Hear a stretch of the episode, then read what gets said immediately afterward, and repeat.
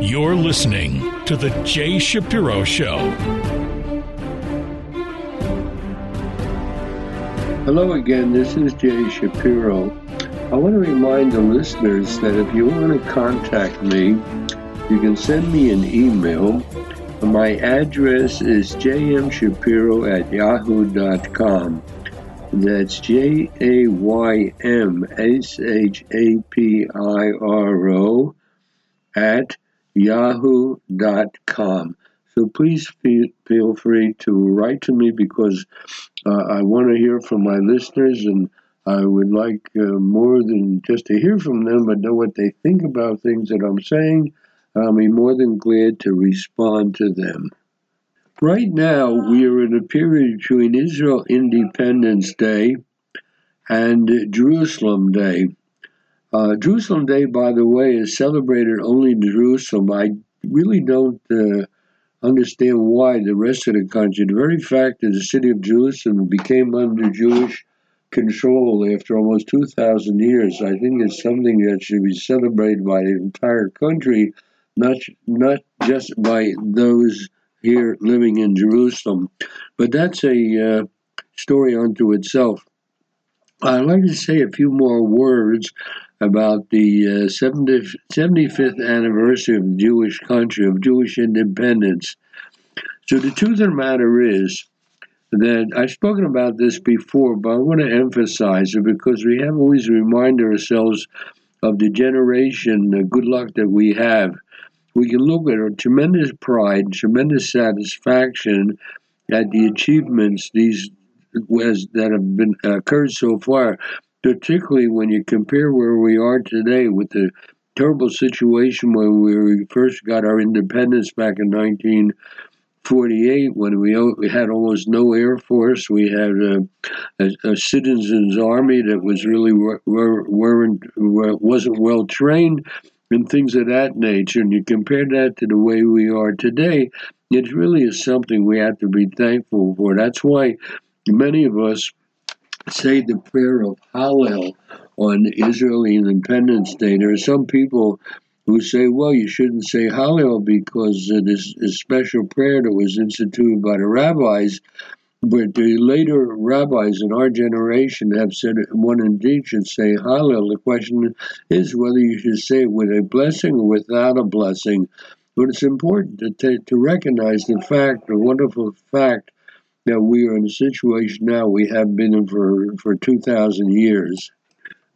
Israel has built one of the world's strongest armies, a military de- deterrent force, army, navy, air force. It's really, thank God, really nice. Uh, and at the same time, in the last several years, we've implemented peace agreements and normalization with the major Arab countries and the major Arab countries include uh, Egypt, Jordan, Morocco, the United Arab Emirates, and Bahrain. Now, let's take a look at the economy. Uh, the Israel has a strong economy that's appreciated by everyone internationally. And how do we know this? But because the evidence is given by its credit rating, there's a companies like Moody's A, in which gives us an A1, and Fitch, which uh, gives us an A plus. And despite Moody's recent decision to reduce Israel's credit outlook from positive to stable, its credit rating was not affected. Now, since Israel was founded, this country has successfully absorbed absorbed more than 3 million immigrants, many of whom needed its support in housing, work, and food, and all the other basic things of life.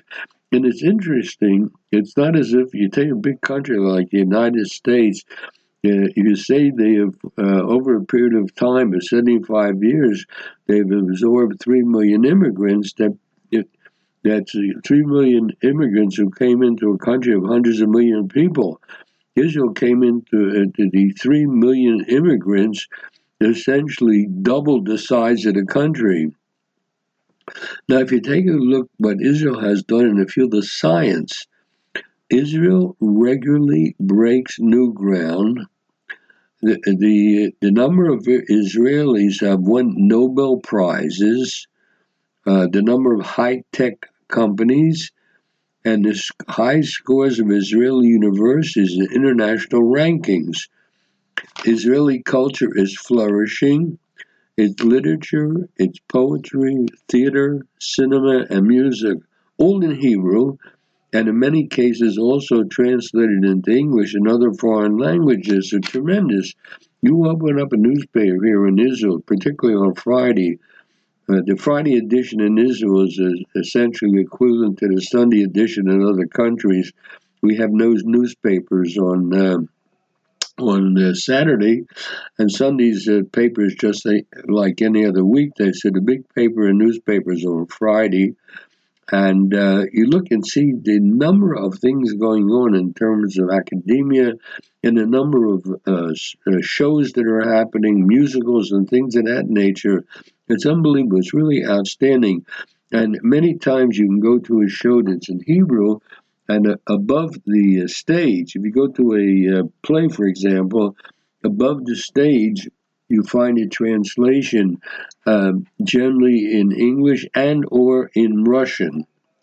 So that explains why there are some companies, I forget their name, they do these uh, happiness surveys to say which countries are happy. So this helps to explain why most Israelis are happy to live in their home country, or in fact one of the happiest people in the world. All these successes have been achieved despite constant threats. We have security threats, wars, been a lot of since I came to this country in 1969. There've been a number of wars. I don't even remember how many. I'm, I'm not uh, going to uh, bother the uh, listeners by going over the list of the wars. There's all kind of emergencies, and need to, we have to divert a massive share of national economic resources unmatched by other countries to security requirements. Security is a major part of our life here. Now, one thing that is not getting resolved is the Israeli Palestinian conflict, and it looks like there's no solution for the immediate future. The gaps between the sides uh, over the West Bank, East Jerusalem, uh, the, the um, Palestinians demand a right of return. The uh, there are many of them who simply don't recognize the right of an independent Jewish state to exist uh, Israelis may have become accustomed to this, but we step aside and look at daily life in a society that aspires to be modern and democratic, it's highly unreasonable. You could, you pick up the paper any day. I'm uh, I'm uh, preparing this broadcast on uh, Sunday. The uh, it's the uh, seventh of May, and I opened up the newspaper this morning, and it turns out that uh, there were a number of, of, terror attacks. A number of terrorists have been caught. Uh, the people, the terrorists who caught, uh, who uh, killed several Israelis uh, about two weeks ago, have been caught. Uh, interestingly enough, they were caught in the city of Shechem, which is under Palestinian Authority control the Israeli army went in based on information that they received, captured and terrorists and killed a number of them who tried to fight back. We also have a problem that under the Palestinian Authority, a lot, of uh, armed gangs are growing, and that's something we have to worry about. While at the same time, we're worried about the countries around us who are threatening us, like Iran. So the very fact that when you go out in the street, for example, in Jerusalem where I live, and it's like normal. You get on a bus, you speak to friends, you go to a theater, you go shopping. Where it's it's quite normal.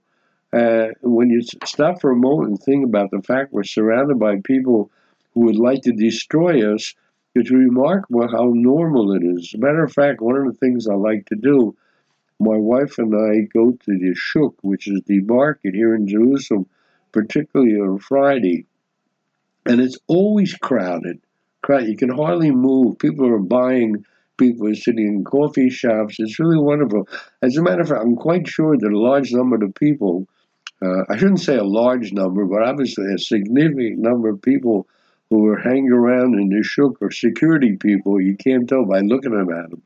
They don't go around carrying guns around. They keep their guns under their jackets. But there, there's a general feeling of safety, which is a really a fantastic thing considering the conditions under which we live. So, m- more specifically, for more than 50 years, Israel has held the Palestinian population under its military and civilian control. Palestinian terrorism claims Jewish victims every year. So far, 19 people have been killed in shooting, stabbing, and uh, attacks by automobiles since the beginning of 2023 alone, and we're in May. In no other country have so many Jews been killed or murdered during this period simply for being Jews. In no other country but Israel are Jews urged to bear arms for self defense. When Israelis buy a new apartment, it comes with a protected room built of reinforced concrete and anti missile steel. I don't think there's any other country where you buy an apartment and you have that protection. And Israeli Israel may soon find itself facing a direct a direct nuclear threat from Iran that explicitly calls for our destruction. So we can only hope that our government, uh, you know, is taking this into account. We have a government that's uh, it's laughable. I mean, the, the government here is run like a small synagogue in a, in a somewhere, and they're they're always attacking each other, various parties. It's really the politics here is really, really shameful. But we have to to hope and pray that, that those in charge of our security are aware of all these things, despite of the politics. So uh, there is there are those who talk about a Israeli-Palestinian two-state solution that does not seem feasible for the for this foreseeable future. One state for two peoples in the entire territory between the Mediterranean Sea and the Jordan River would undermine the Jewish majority and put an end to the Jewish state. Regardless of the identity of the government that serves in Israel and in the Palestinian Authority, what is needed in the coming years are courageous leaders and creative thinking to manage the conflict and that includes the education in the Palestinian Authority, where the kids are taught from pre kindergarten that the state of Israel has no right to exist. And that is really uh, one of the really basic problems. I really don't know how much our government is doing about. We have, to the best of my knowledge, little or no control over the educational system in the Palestinian Authority. And here, little there, kids in pre kindergarten are taught that the, the state of Israel has no no right to exist. So, uh, in fact, the security threat to Israel has always served as an important unifying factor for Israeli society. yeah. we derive our strength from mutual agreements and concessions among the population sectors we have secular and we have the ultra Orthodox, we're called the Haredim. We have Ashkenazim and Mizrahim, Jews who come from Europe, Jews who come from North Africa and the Middle East. We have right, we have left, and um, they they come from all kind of backgrounds, and we have to get along with each other. The the size advantage of the security sector in the first three decades of statehood and the clear political and cultural hegemony of the Labor Party led mainly to immigrants from Europe, and it shaped a social welfare Israeli society that turned culturally toward the West and perpetuated the concept of a melting pot with a clear preference for modern and progressive values. We've always looked to the West for our values. aside from the religious values, which is subject unto itself. Now, back in 1977, the Labour Party, which had uh, controlled the, controlled the country from the very beginning in 1948, essentially lost power and was taken over by Likud, the Herut, and the right wing. So it marked not only the rise of the political right, it also encouraged and gave free rein to externalization of the ethnic expression and pride in particularistic identity of immigrants from Islamic countries. At the same time, the share of ultra Orthodox and religious Jews in the Jewish population has been increasing.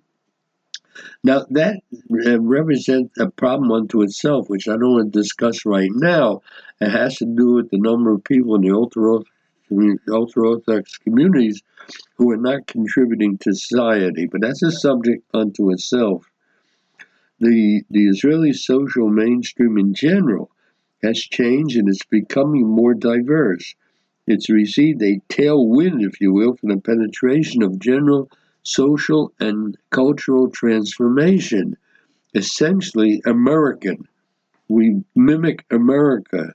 There's multiculturalism, individualism, and uh, the what we learn from America, which has its own problems today, but in general, what we learn from America is to recognize racial, ethnic, religious, political uh, traits tensions over resources and influence have intensified because the the minority groups sometimes seek to channel memories of discrimination, deprivation.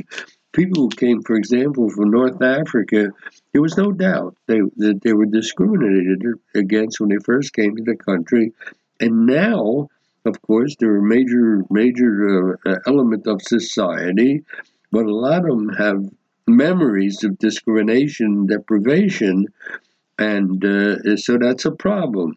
On the other end of the social and political spectrum, there's offensive expression, expressions of cultural values different from their own, and comparisons of political attitudes and action to those of uh, other regimes.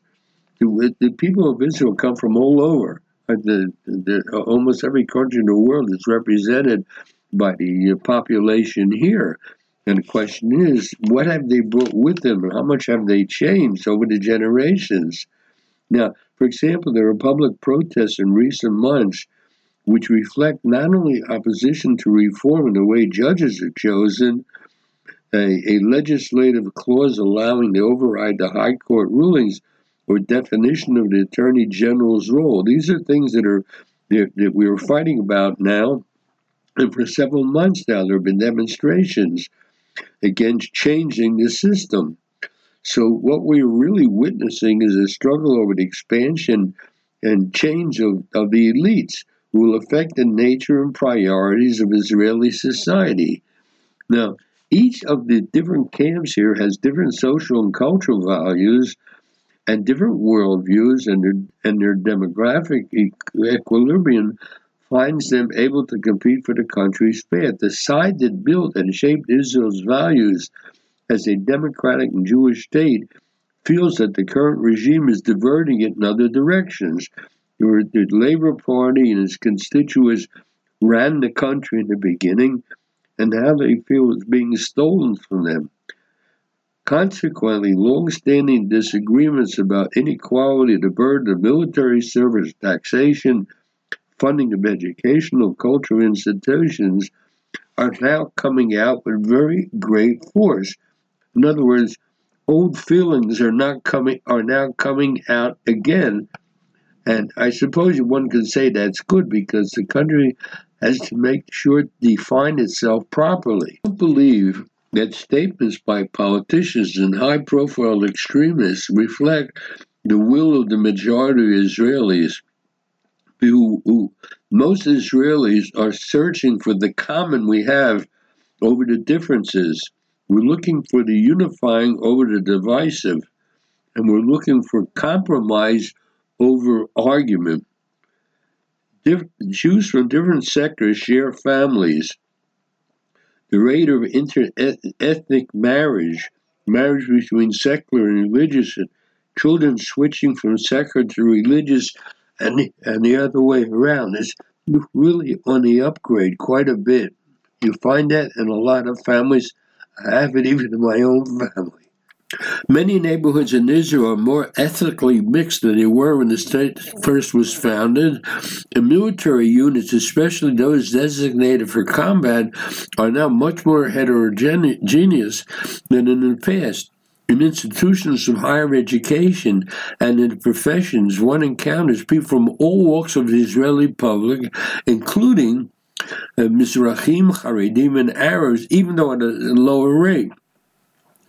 Perhaps the best evidence of the Israel published affirmation of compromise is the steady increase in the polls and the strength of parties that embrace a moderate approach of continuity and change in the current social controversy.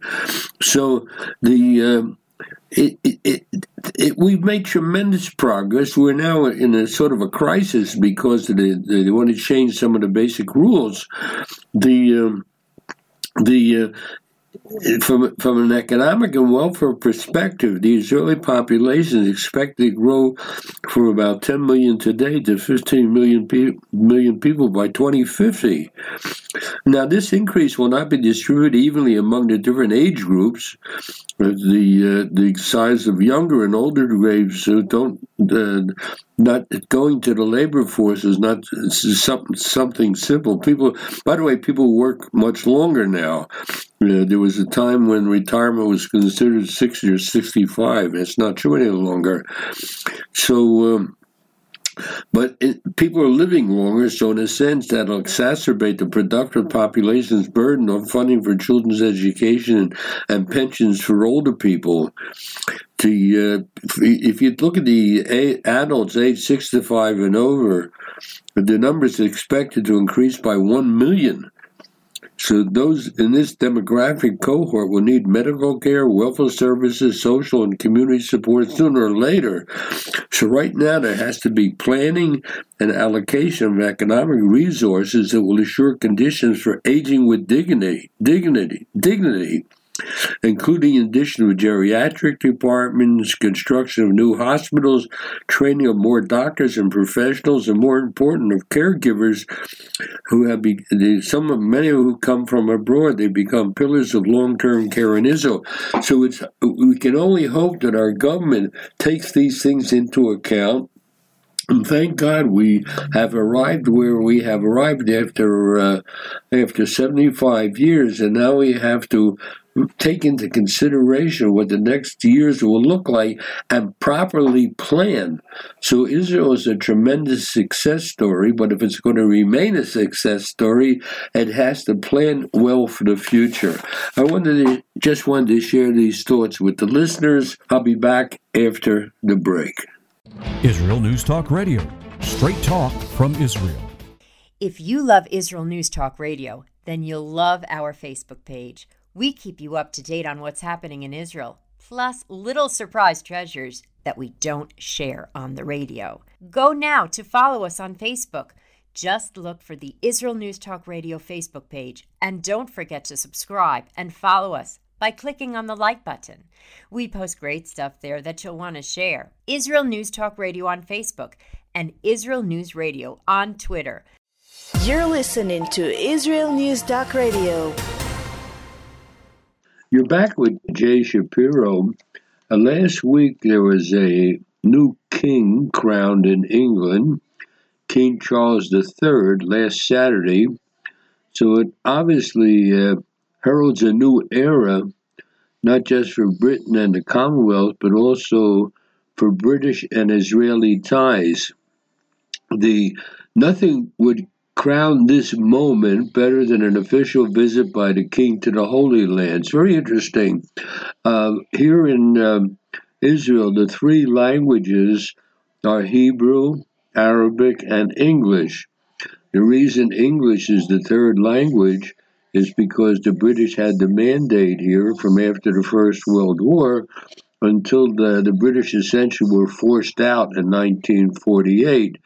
Uh, and on the other hand, for example, Lebanon, the foreign language there is uh, French because that's uh, And there was an agreement during the First World War between British diplomats and French diplomats dividing up the Middle East after they kicked out the Turks. And the French took what's now Syria and Lebanon, and uh, and uh, Britain took what's now um, Israel. Of course, with the promises that they would uh, pre- prepare it for a Jewish state, which they failed to do. At any rate, it's interesting that the present uh, King Charles has actually come to Israel three times, never officially as the uh, apparent uh, crown uh, king, the, the coming king of England. He came in uh, 2020 to the World Holocaust Forum, which is held at Yad Vashem here in uh, Jerusalem and uh, that was marked the 75 years since the liberation of Auschwitz-Birkenau concentration camps. And he also came for the funerals of Yitzhak Rabin, and he came for the funeral of Shimon Peres. Um, that was back in 1995 and 2016. So there was a 20 year difference between his trips. And uh, during this last trip back in 2016, he made a point of visiting the church of Mary Magdalene on the Mount of Olives because that's the burial place of his grandmother, Princess Alice of Greece, who incidentally sheltered Jews during the Holocaust. So his, he came here, but in a, in a certain sense, the uh, visits were not really official. The and it's someone had pointed out it's significant that at the coronation last week the king was anointed with oil but do some olive trees near the church of Mary Magdalene right here in Jerusalem. Now, it's interesting that Queen Elizabeth II, who just passed away, had a lot of invitations to come visit Israel and although she visited, I don't know, close to like 150 countries, she chose not to visit Israel during her reign, which like 70, 70 years. It was commonly believed that the British Foreign Office had advised the Queen not to visit Israel because they were afraid of Arab boycotts.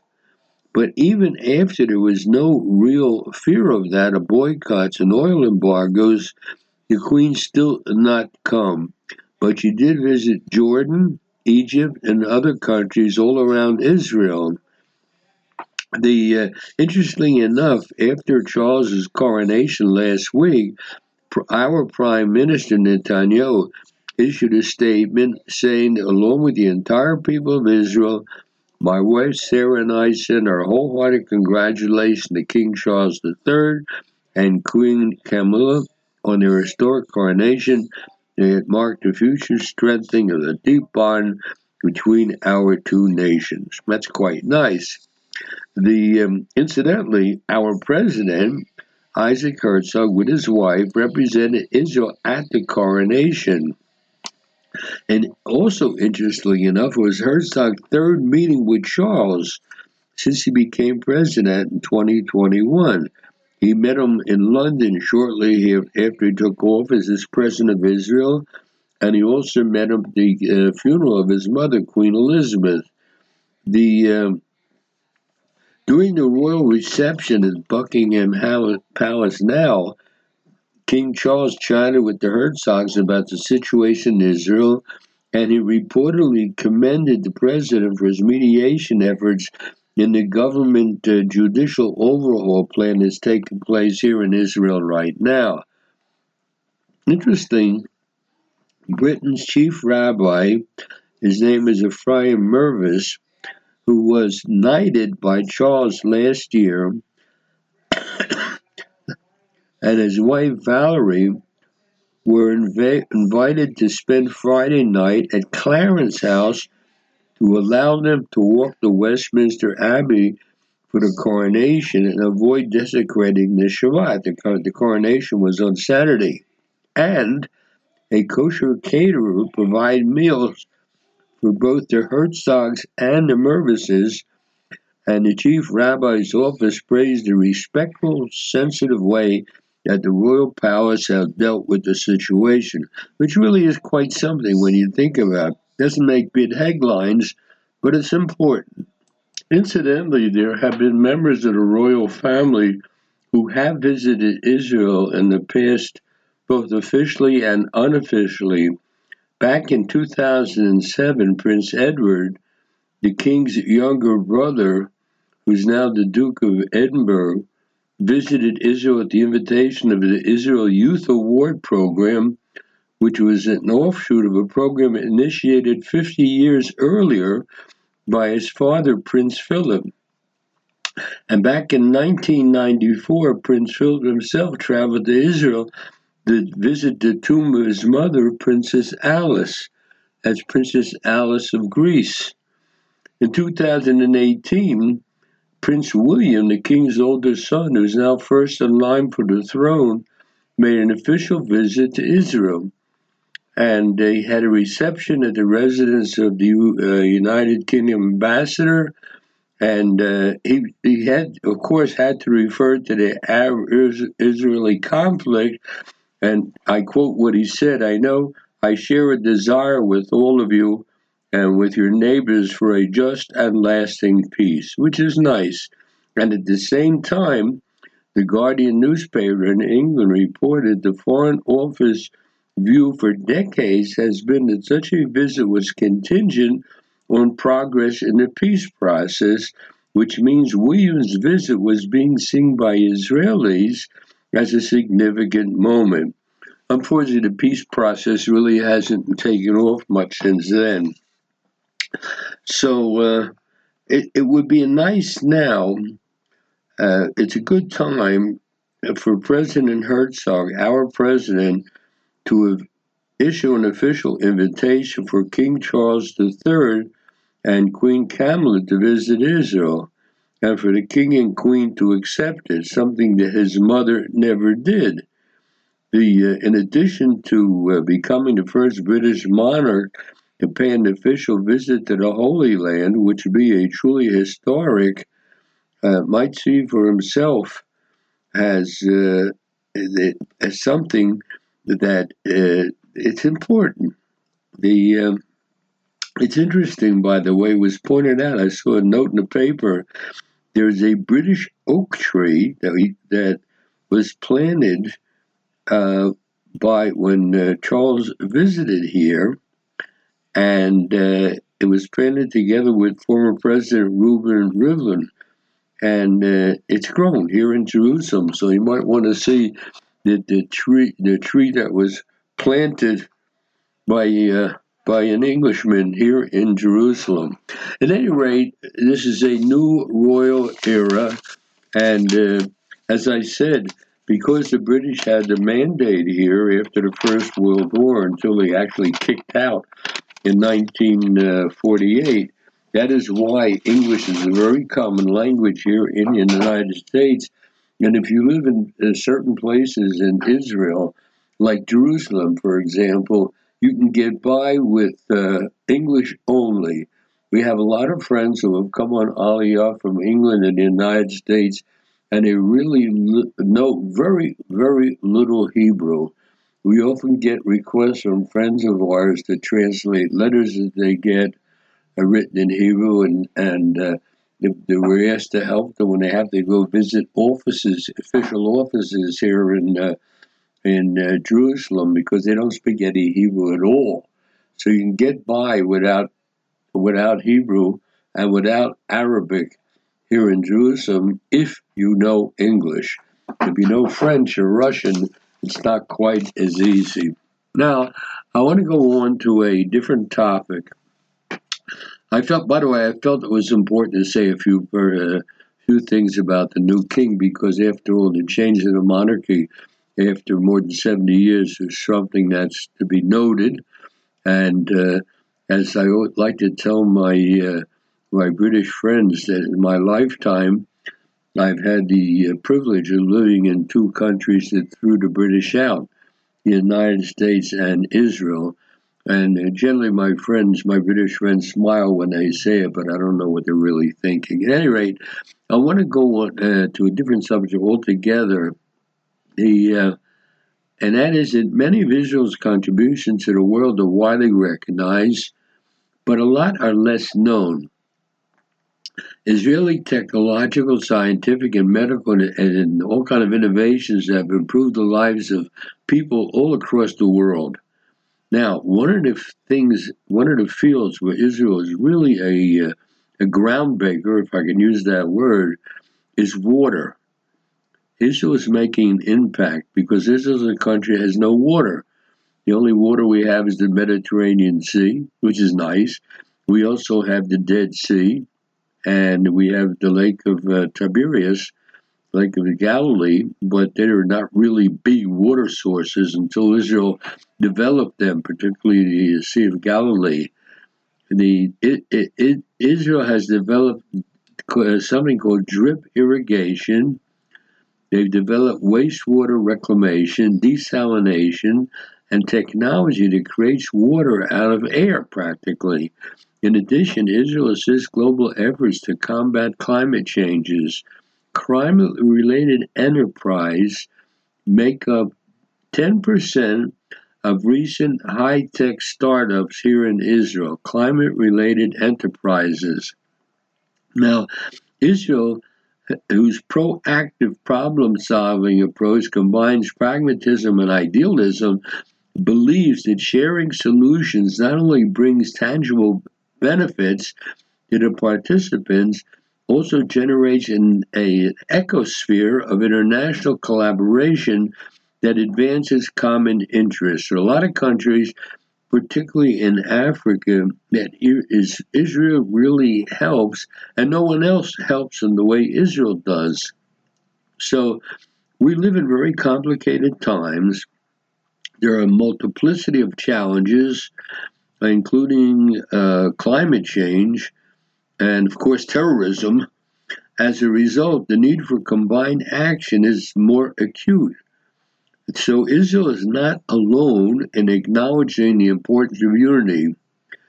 However, since its founding 75 years ago, Israel has had to contend with boycotts, both by those who want to see its destruction and by those who mistakenly believe that isolating Israel could somehow resolve the conflict not of its own choice. No.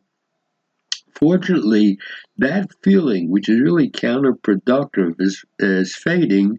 The number of states in the region still challenging the Jewish state's right to exist has reduced and decreased drastically.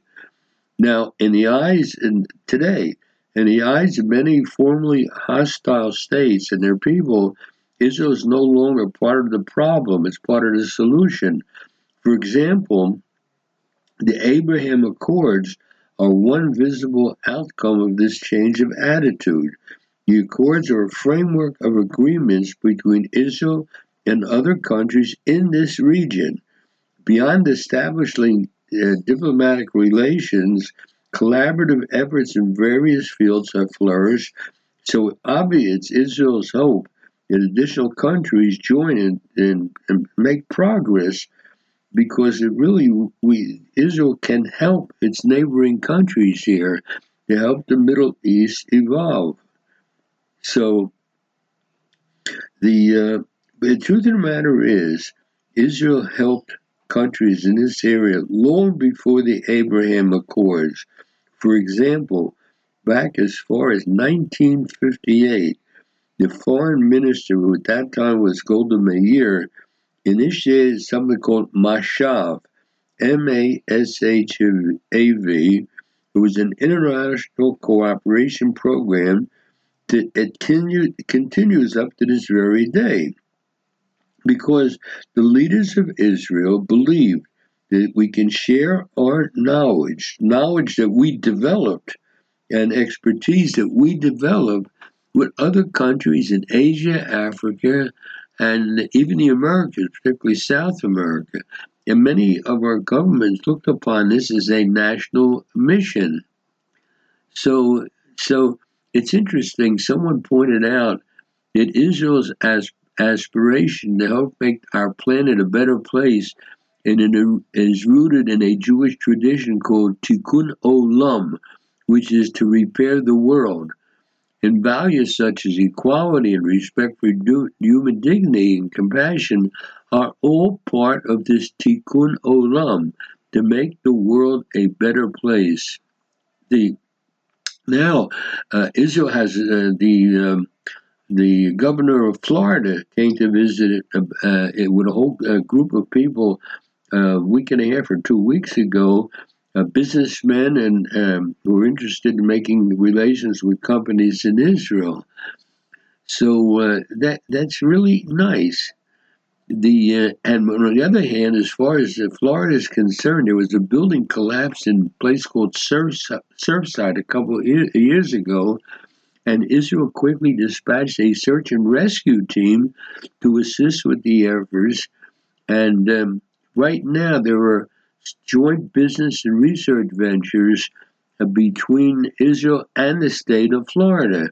There's something called the Florida Israel Innovation Partnership, in which uh, the there are two uh, two uh, organizations, one in Florida called Space Florida, and one in Israel called the Israel Innovation Authority, and they each invest one million dollars annually and joint aerospace projects. These are things that are under the headlines. You don't hear about this. When the mayor of Florida came uh, to Israel two weeks ago, uh, he led a group of people, uh, including the mayor of Miami Dade County, and there was a 60 person delegation with the Greater Miami Chamber of Commerce uh, and the, the uh, Miami mayor uh, uh, also visited on a separate mission. So it's interesting that Florida, among the American states, plays a special role to match the unique connection has with Israel. South Florida alone is home to the third largest Jewish population in the world during the winter months and has one of the most active Jewish communities. And it's no surprise that the largest Jewish delegation in the world that visited Israel uh, two weeks ago for the 70th anniversary was an 800 member Greater Miami Jewish Federation delegation. That's something you don't see in the headlines, but it's true.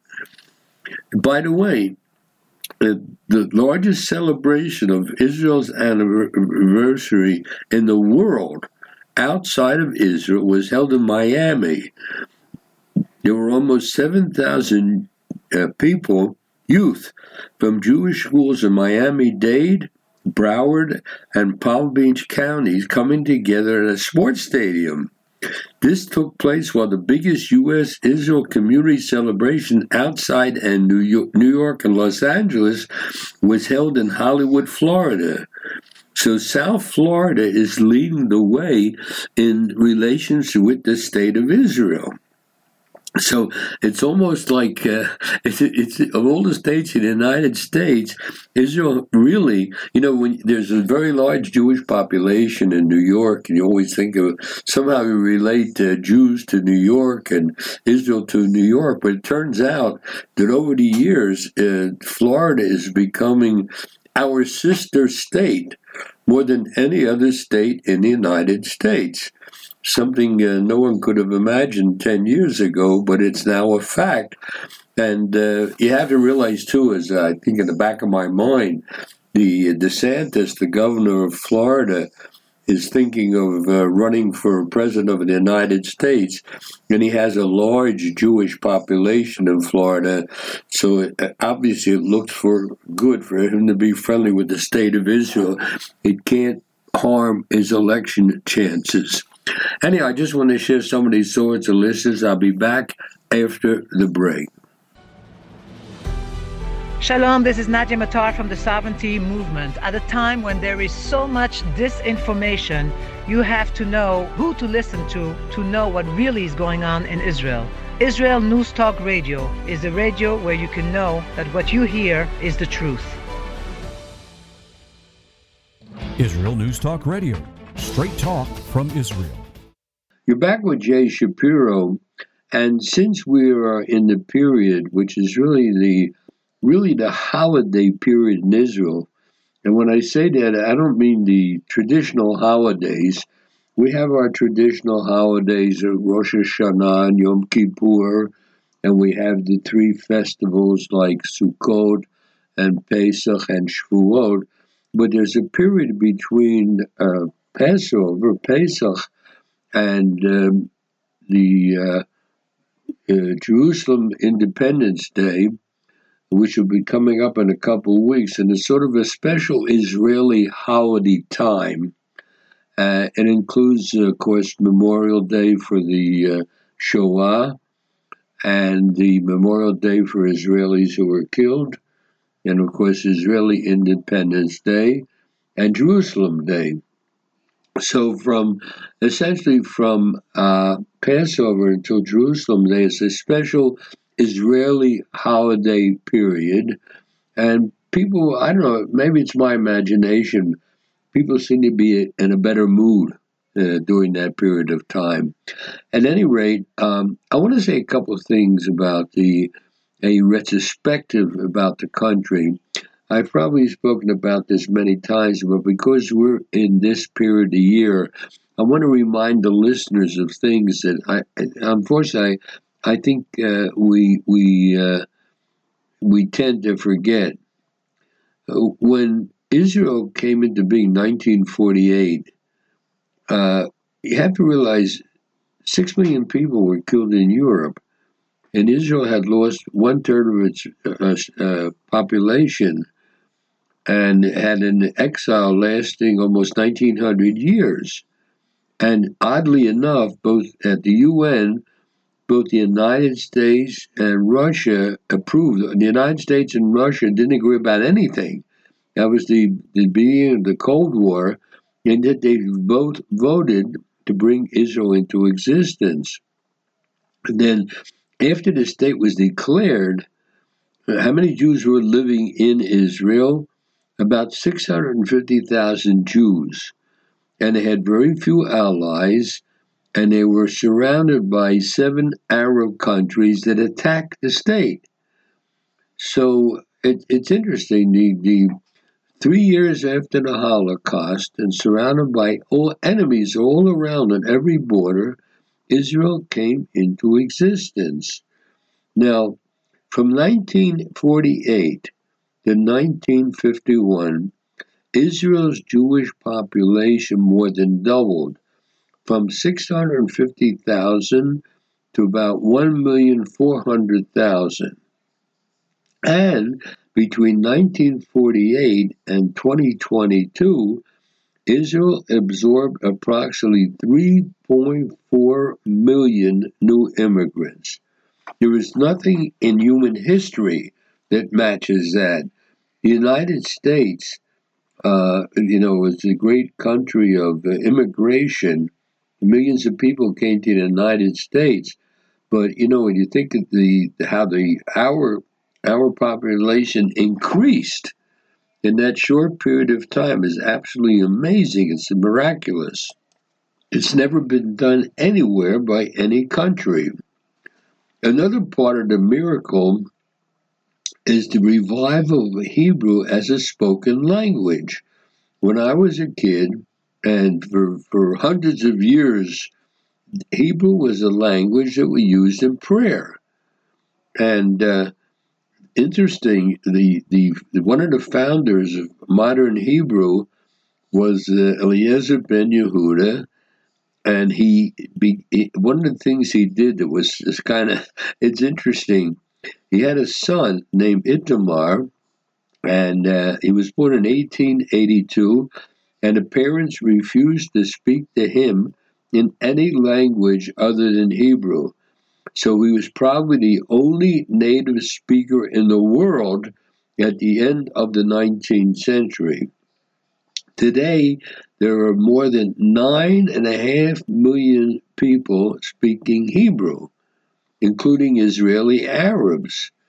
So the revival of a dead language is without precedent.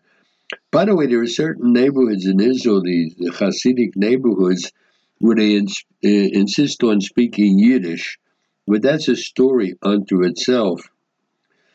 Another thing you can look at is the Israeli army, the IDF, the Israeli Defense Forces.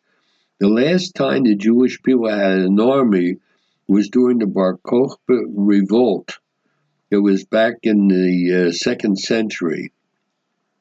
Now, since the state was founded, the Israeli army has become one of the best armies in the world and is defending itself, us, defending Israel against uh, Hamas and Hezbollah and Iran. So it's really fantastic. Now, right now, Israel is the only place where Shabbat and the Jewish holidays are, are national holidays. The government buildings have a Hanukkiah on top. On the day before Passover, Lag BaOmer, you can spell like the day before Pass, Passover. You can smell the chametz burning, and and on Lag BaOmer you can watch the bonfires glowing. I mentioned on a previous portion of the program that when I flew into Israel, there's actually like a cloud over the country. The uh, now it's interesting also. It's uh, traditional to uh, on the uh, the holiday of Shavuot. It's traditional to eat dairy products, and uh, the cheese sales in Israel increased by 230 percent before the Shavuot holiday. The Israel Israelis. These these are. Uh, I found these numbers, and I, I really found them uh, fascinating. As I said, cheese sales increased by 230 percent for Shavuot. Israelis consume 250 grams of honey per person during Tishrei. It's traditional in Jewish homes to, uh, when you make a blessing on the bread during Rosh Hashanah, and before Yom Kippur and on Sukkot to dip the bread in uh, honey. Israelis consume 250 grams of honey per person during the month of Tishrei. And uh, it, it's unbelievable. Now, that, that is in terms, if you will, of the Jews and Jewish religion, but there's other things too. Since the Jewish National Fund was founded in 1901, a little over about 120 years ago, it has planted over 250 million trees. Israel is the only country in the world that ended the 20th century with more trees than it had 100 years ago. In, in 1948, roughly 2% of Israel was covered with trees then the amount covered with trees today is 8.5%, and that is without precedent. Now look at water. 60% of Israel is desert. desert. You look at the map, the entire area south of Beersheba is desert. You can drive for miles, all you see is desert. desert. So the uh, the the population of Israel has grown 12-fold since 1948, as I said. And in 2009, the Kinneret, our lake, was in danger of drying up. Uh, the and the, Israel dealt with this crisis in three ways. It's built over 240 reservoirs and dams. Close to 90% of wastewater is now recycled for agriculture and Israel has built five major desalination plants with two more on the way. As a result, Israel now produces 20% water, more water than it needs. So we went from a country that was plotting to have more water, and now we produce 20% more than we need. The look look up uh, another subject uh, uh, 63 Israeli companies were listed on NASDAQ, more than those of any other foreign country. But it's not just the number of startups, it's the inventions themselves that improve the lives of billions of people. Waze, Mobileye, USB drives, and, and, they, and something called WaterGen that produces clean drinking water from the air. There's something called ReWalk, which enables paraplegics to walk again, and something called PillCam, a medical camera, camera which can be swallowed. All of these are Israeli invention. In 2023, and I mentioned this previously, Israel was ranked number four in the World Happiness Index, beside Finland, Denmark, Iceland, Israel, Netherlands, Sweden, Norway, Switzerland, Luxembourg, and New Zealand, which is interesting. All these other countries and the top happy countries in the world are not surrounded by enemies. Nobody's trying to attack Finland or Denmark or Iceland or the Netherlands or Sweden or Norway or Switzerland or Luxembourg or New Zealand. Israel's a country has been at war since its very existence and is known the top happiest countries in the world. The uh, how why is it? Uh, and maybe it's our emphasis. It could well be. It's been suggested It's because we have a tremendous emphasis on family and children and the feeling that all Jews are responsible for one another. Israel is one of the few countries in the world where the uh, birth rate is such as to increase the population. Most of the countries, particularly the Western countries, the birth rate is such that the population is going down. Now, these are all the nice things that I mentioned, but there's some areas uh, which are still problematic, and they have to be pointed out. Much of the world blames Israel for the fact that Palestinians are still living in refugee camps instead of in their own state, and this is not borne out by the facts. Abba Eban in December 1973 said, and I quote very famously, the Arabs never miss an opportunity to miss an opportunity, which is true. In 1947, Israel accepted the UN partition plan and the Arab League rejected it. After the Six Day War, many Israelis wanted to return territory for the sake of peace, the land for peace. And the Arab League responded with the three no's no peace with Israel, no negation, no negotiation with Israel, and no recognition of Israel. In 1993, Israel and the Palestinians signed the Oslo Accords, yet by 2000, almost 300 Israelis have been killed in terrorist attacks. And uh, in July 2000, former Prime Minister Ehud Barak offered Yasser Arafat 92% of the territories, which was a terrible mistake. But Arafat refused and started the Second Intifada, which lasted for five years and claimed the lives of some 4,000 Israelis and Palestinians. In 2005, Israel withdrew from Gaza and kicked all the Jews out of Gaza. I was there then. I was uh, representing uh, the radio, uh, Israel National Radio, as a correspondent in the last several days when the Jews were being kicked out of uh, Gaza. And the Israelis left behind synagogues and greenhouses and all kinds of things, particularly the greenhouses that the, the uh, Arabs, the Palestinians, could have developed. Instead, they destroyed them. Since uh, 2001, Hamas and other terrorist organizations in Gaza have shot more than 20,000 missiles at Israel. And so, because of that, since 2001, Israel has to wage 11 military campaigns against Gaza. They all add up. It's unbelievable. The uh, some people claim that the Palestinian leadership uh, leadership is the problem. That people really want peace, but that's not correct.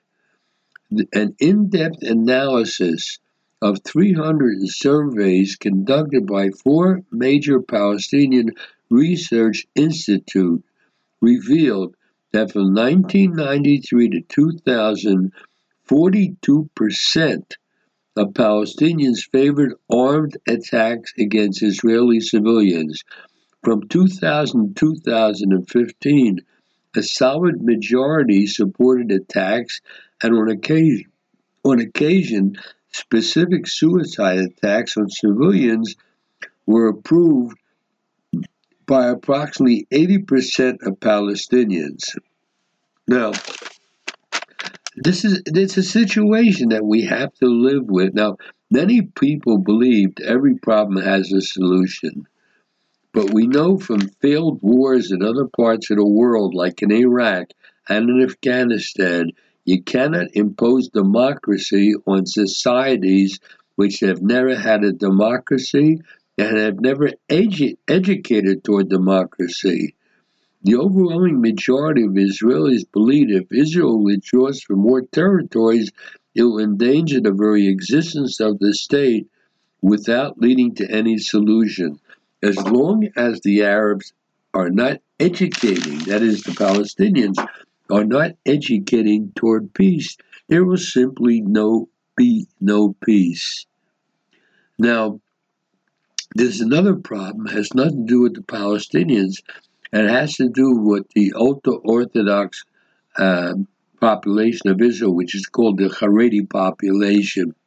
When Israel was founded, Ben Gurion gave 400 Haredi yeshiva students an exemption from army service because it was felt that because of what had happened in the Holocaust, it was very, very important to again put the Jewish education, traditional Jewish uh, education, as a top priority. Since under uh, 1977, uh, under the Likud government, uh, the Likud took over in 1907, the number has grown from 400 to over 60,000. The result is that Israel created a situation where some 13% of the population do not study the required course subjects in school do not serve in the IDF, and do not start working before the age of 30. This behavior is diametrically opposed to Jewish law and is simply not sustainable. If these people don't go to work, who is going to support them? Now, that as far as what we call the Haredi population is concerned, but there are also religious Zionists. Until the early 2000s, the, the so-called Mafdal, the religious Zionist party, consisted of modern Orthodox Jews who combined work, army service, and Torah study, and did their utmost to coexist with secular and traditional Jews. My kids and my grandchildren went to yeshivot and served in the army. Now, today, the religious Zionist party has turned to the right and the uh, and it is a serious problem. The religious Zionists of years ago were much more moderate and much more willing to compromise. And we have a problem now that the religious Zionist parties are much more right wing and they're part of the government now and are less willing uh, to, cooperate. Now, there are those who claim that Jewish education in general in Israel is one of Israel's greatest failures. Most Jews who attend the secular public schools in Israel have never studied basic Jewish texts like Mishnah, Talmud, or the Siddur, and their knowledge of Judaism is extremely superficial.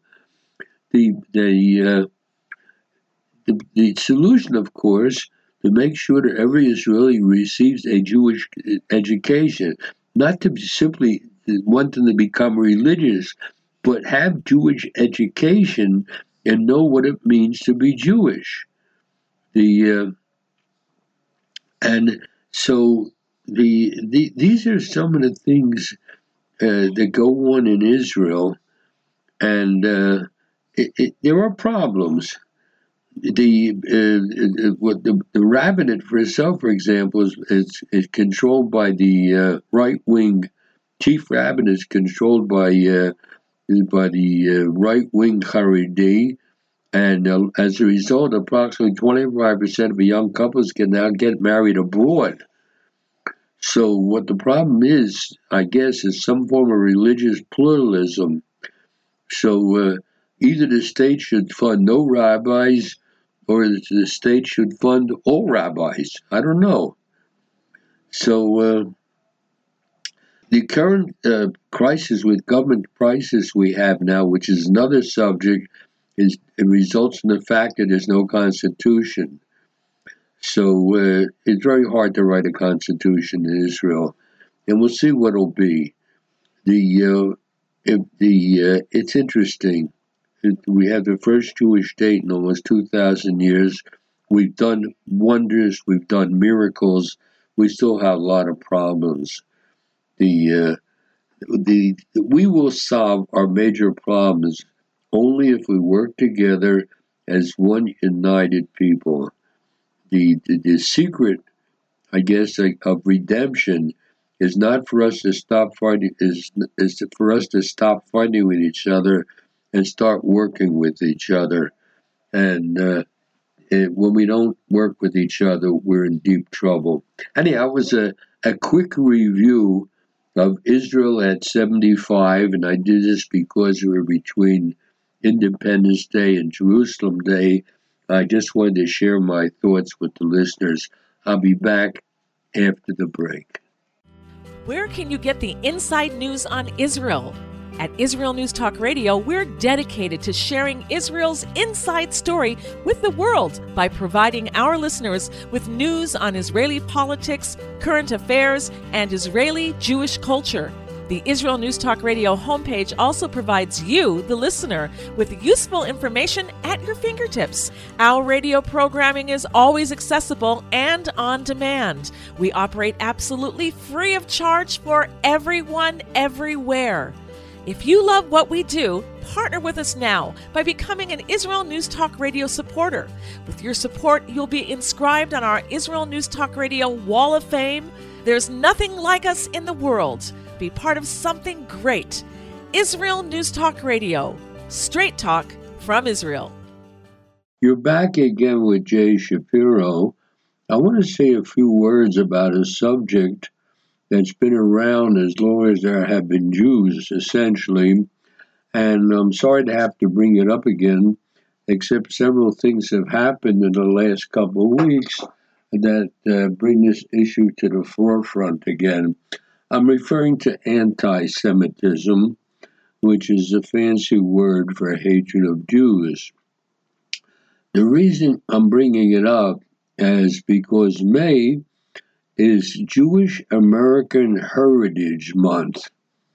It was established back in 2006 in America, in the United States, as a bipartisan attempt to educate Americans on the contributions and achievements of Jewish Americans nationwide. The emphasis, emphasis there seems to be Jewish Americans. It's called Jewish American Heritage Month. They, all, they have all kinds of heritage months in the United States, and they decided they're going to have one for the Jews too. And echoing the need for this designation this year, the New York City Council passed a resolution recognizing April 9, 29th as End Jew Hatred Day. Very interesting name.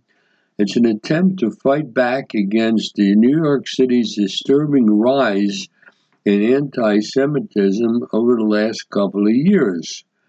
Now, one would think that a proposal to fight hatred of any kind would be uh, not be controversial.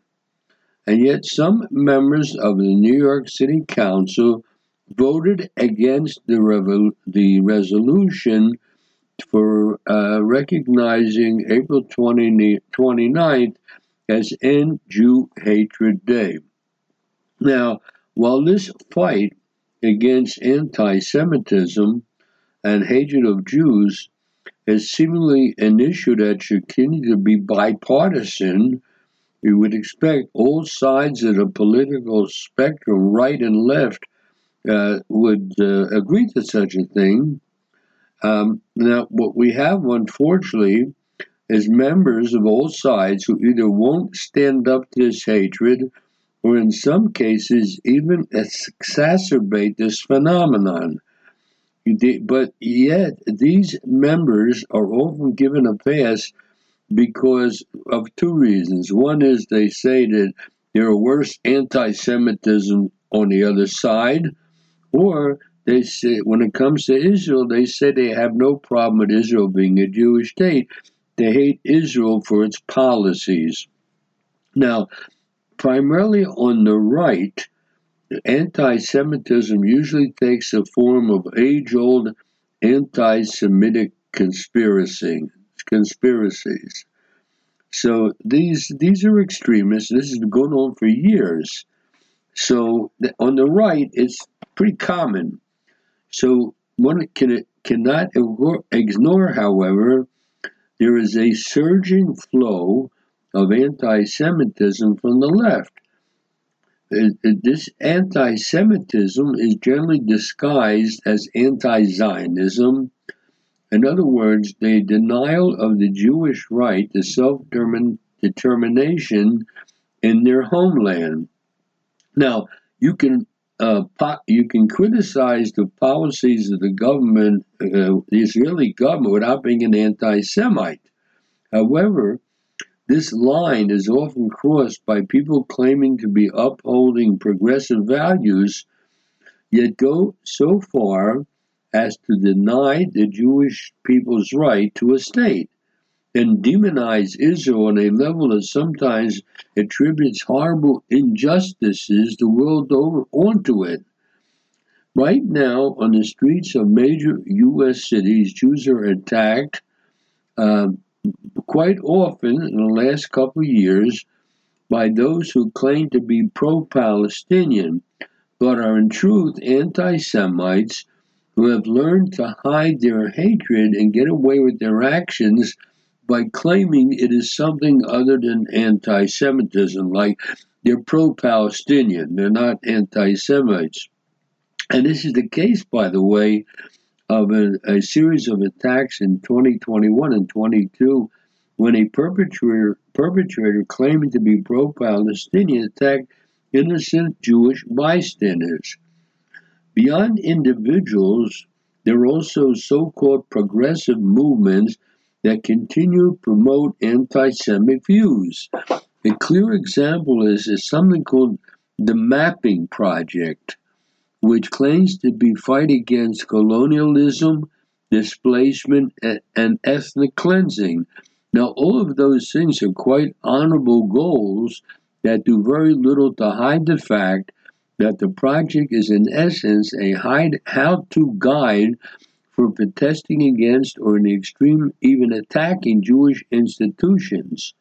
Now, if you look at the Democratic Party, one need not look any further than the so called squad, a group of Democrats and representatives in Congress who continually spout anti Semitic tropes have nothing to do with advancing the Palestinian cause. For example, a, a member of that squad, uh, Representative Ilhan Omar, wrote a tweet in 2019 claiming that support for Israel is all about the Benjamins.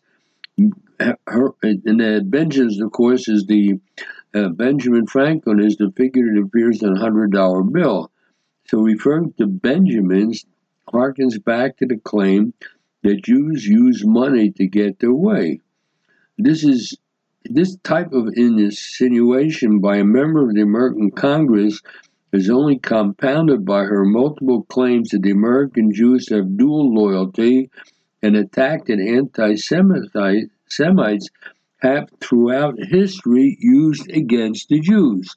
Dual loyalty. Now, along these same lines, and it's really the reason I bring this up when we're talking, because uh, we're talking about a, a member of the, the, American Congress. This U.S. Representative, Rashida Tlaib, plans to hold an event in the Capitol building opposing Israel's establishment this week. The, the, uh, the it, said for, it was set for Wednesday, and uh, I don't know if it was held. I'm, I'm uh, actually recording this program on Tuesday. I have to check tomorrow whether indeed this uh, took place, but the uh, it's called Nakba 75 and the Palestinian people, and the word Nakba uh, which is uh, uh, catastrophe in Arabic, and that's the word the Arabs use. They talk about the establishment of Israel, and they're going to have this um, Nakba meeting uh, in a 400 seat auditorium in the U.S. Capitol Visitor Center as I said, I'm, I'm, recording this on Tuesday because I'll be busy tomorrow. I'll have to check indeed whether this event takes place. The this Nakba Day, according to the way they're planning it, portray the Palestinians as victims rather than party to a conflict with Israel. Keep in mind, of course, I, I don't think I have to remind the, the listeners in 1948, five Arab armies attacked the Jewish state with support from Palestinian leadership. Now, the partners of this U.S. representative organizing the event include organizations supporting the boycott, divestment, and sanction movement against Israel and NGOs that have expressed support for terrorism. For example, there's a group called the Jewish Voice for Peace. It's glorified the first intifada in which Palestinians killed close to 300 Israelis, and the uh, Institute for Middle East Understanding, who lionized the Palestinian Islamic Jihad leader Khadir Adnan, who died last week after a hunger strike in, in an Israeli prison, and Ghassan Kanafani, who orchestrated the 1972 Lod Airport massacre, in which 26 people, including U.S. citizens, were murdered.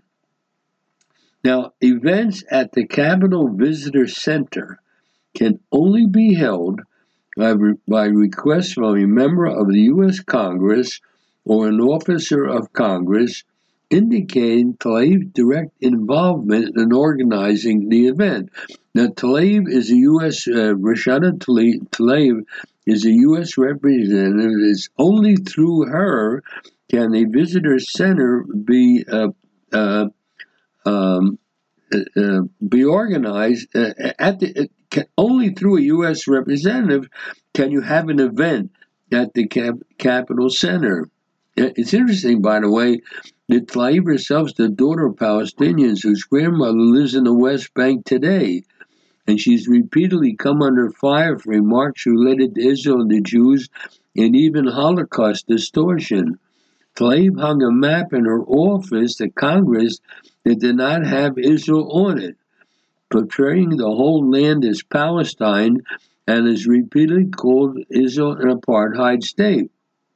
The so uh, the uh, it's pretty shameful the uh, that an American congressman, a congresswoman, should be an open anti-Semite and even organize an event in the U.S. Capitol that's essentially a uh, anti-Semitic um, Congress, if you will. The um, so furthermore, well, since I'm talking about um, anti-Semitism, something that won't go away, the United States and the United Kingdom are expected to stay away from the UN General Assembly's first ever commemoration of Nakba Day, which is scheduled for May 15th, next week. It's a, it's a um, pro-Palestinian meeting, uh, the uh, which be held at the UN, and Israel called on UN member states to shun the event. Uh, the uh, it's interesting. Uh, the the ambassador to the United Nations of Israel, named Gilad Erdan, said Israel will not be uh, pressurized pressured by this stand, slanderous campaign to rewrite history and therefore calls on all members of the UN who truly support reconciliation not to attend this shameful and anti uh, anti-Semitic event.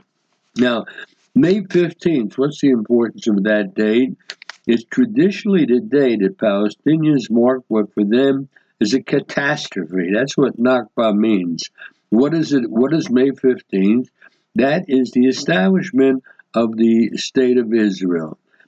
Um, the uh, Palestinian Authority President Mahmoud Abbas is expected to address the UN along with UN Under Secretary General of Political and Peacebuilding Affairs, a woman uh, named Rosemary DiCarlo, and also UNRWA Commissioner General Philip Lazzarini, and all kind of other uh, uh, representatives. These speeches are scheduled to take place on May 15 in a morning session held by the UN Commission on the exercise of the inalienable rights of the Palestinian people, while the commemorative events will have music, videos, and personal testimony be held at the UN General Assembly on May 15th at uh, 6 p.m. in the UN, which is a far cry from when I was a kid, when the UN was first established. It was supposed to be peace to the world, and it's turned into an arm of anti Semitism. See, the, the uh, there is a, um, a, a Palestinian Authority envoy to New York who told a UN committee last week he hoped that countries would attend, see how the Palestinians told their story, because according to him, and I quote, 75 years of Nakba is something that should not be acknowledged as a normal day. And he hoped there would be some 1,000 attendees from outside the diplomatic community to the event, explaining there were already 500 people who have registered to come. Now, it's interesting, this event was instituted in November as part of the annual package of United Nations resolution, resolutions favoring the Palestinians. 90, 90 countries, 90, less than half of the UN's 193 member states voted in favor of commemorating the Nakba. Half of the states in the United Nations voted in favor of this event, which is anti Jewish, anti Semitic, and anti Israel. Only 30 countries opposed the motion, including the United States and the United Kingdom. So, together with the 47 others who abstained, they didn't vote against, they abstained, uh, the, it was approved. The uh, interest, interesting, by the way, there was no decision taken to commemorate the expulsion of 900,000 Jews from Arab lands, which was the result of Israel, uh, Israel's creation. So this is a new low for the UN, really a, new, a, a new low, and the um, our representative, the Israeli representative to UN, Gilad Erdan, and I quote him, he said, instead of commemorating the real Nakba, the expulsion of almost a million Jews from Arab countries following the establishment of the State of Israel, this biased UN organization is distorting its own history, ignoring Israel's establishment and the Palestinian rejection of the 1947 United Nations partition plan. The, the Palestinians are bringing cat, cat, catastrophe upon themselves by their hate and terror attacks and and and and bringing a person like Mahmoud Abbas to speak there, he's a Holocaust denier who refuses to recognize legitimacy of the Jewish state and of the Jewish people. So, the interesting enough, the uh, a cable was sent by Erdan, our representative at the UN, calling for an international campaign to counter the event. The foreign ministry uh, asked, it's our foreign ministry, Israeli foreign ministry, uh, sent word to all the um, Israeli embassies to try to convince the countries in, in, the countries in which they're stationed not to take part in these events and to speak out against it whenever possible. The our foreign ministry has a deputy director general for international organizations. His name is Amir Weisbrod, and he cabled diplomats telling them to convey the message that the event at the UN totally adopts the Palestinian narrative, which opposes Israel's right to exist. Countries that voted in favor of the event were told that while they may be traditionally support the pro-Palestinian resolutions, which are, by the way, are brought forward each year in the UN, this is this is different this year because it, it seeks to deny Israel's right to exist. So it's a new low for the United Nations. The by the way, the um, the B'nai B'rith has an NGO called uh, Jewish NGO B'nai B'rith International. It's circulating in a petition calling on officials from UN member states not to attend this event at the U, at the UN. They're also uh, it, it's uh, really it's really remarkable that the, the, the, the UN will host a cultural Nakba Day event featuring Palestinian musicians and a photo exhibit. A, uh, film will be shown by a UK based Israeli writer named Ilan Pappe, P A P P E, once called one of the world's sloppiest historians and one of the most dishonest historians by the New Republic who's dedicated his career to claiming Israel ethnically cleansed the Palestinians. So, um, interest, uh, interesting enough, last year the Israeli mission to the United Nations set up an ex- exhibition at the UN about this, what they call the Jewish Nakba, which is the expulsion of about 900,000 Jews from Arab countries and Iran following the establishment of Israel. So the point uh, that I'm trying to make here is the United Nations was supposed to came into being after the Second World War uh, to to bring about world world peace has turned into an arm of anti-Semitism. Very sadly, it's really a terrible thing to report, but these are the facts. So uh, I hate to end the program on a sad note, but uh, I'm afraid we have to be realistic. Again, if you want to write to me, please write to jm shapiro at yahoo.com. J A Y M S H A P I R I R O at yahoo.com. I really like to hear from the listeners. Until next time, take care of yourselves.